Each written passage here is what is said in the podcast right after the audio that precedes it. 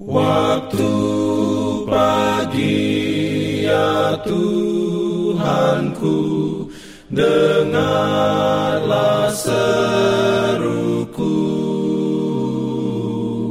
Melayang doa yang sungguh Memandang padamu. Selamat pagi pendengar Radio Advent Suara Pengharapan Mari mendengarkan suara Tuhan melalui tulisan pena inspirasi bersama Allah di waktu fajar. Renungan harian 2 Februari dengan judul Kasih Kristus seperti kasih Bapa. Ayat inti diambil dari Yohanes 15 ayat 9 dan 10. Firman Tuhan berbunyi, "Seperti Bapa telah mengasihi aku, demikianlah juga aku telah mengasihi kamu. Tinggallah di dalam kasihku itu.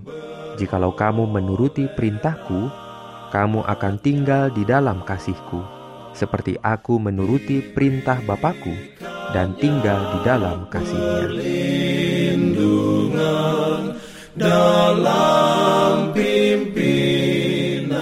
Urayanya sebagai berikut. Kristus datang untuk menyatakan Allah kepada dunia sebagai Allah yang penuh kasih, penuh belas kasihan, kelembutan, dan kasih sayang. Kegelapan yang pekat yang selama ini setan upayakan untuk menyelimuti tahta Allah disapu oleh penebus dunia, dan Bapa kembali terlihat kepada manusia sebagai terang kehidupan ketika Filipus datang kepada Yesus dengan permintaan, "Tunjukkan kepada kami Bapa, dan itu sudah cukup bagi kami." Juru selamat menjawabnya, "Telah sekian lama aku bersama-sama kamu, Filipus, namun engkau tidak mengenal aku. Dia yang telah melihat aku telah melihat Bapa. Dan bagaimana engkau berkata, tunjukkanlah Bapa itu kepada kami?" Kristus menyatakan dirinya diutus ke dunia sebagai wakil dari Bapa.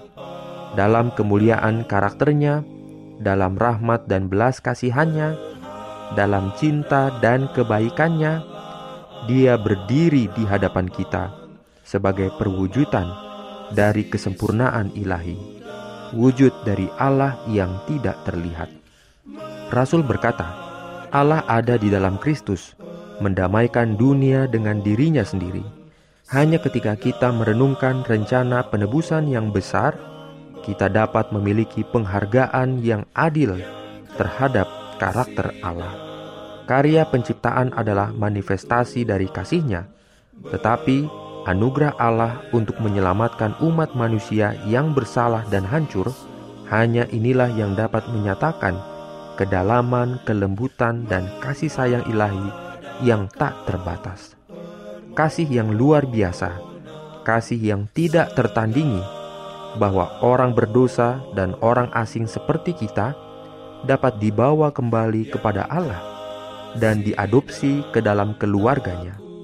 Kita bisa memanggil Dia dengan nama yang menawan hati, Bapa kita, yang merupakan tanda kasih sayang kita kepadanya dan perjanjian akan kepedulian dan hubungannya yang lembut dengan kita.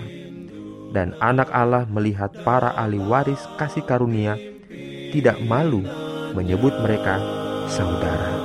Amin. Pimpin aku ya roh Allah dalam kebenaran. Jangan lupa untuk melanjutkan bacaan Alkitab sedunia Percayalah kepada nabi-nabinya yang untuk hari ini melanjutkan dari buku Kejadian pasal 20. Selamat beraktivitas hari ini.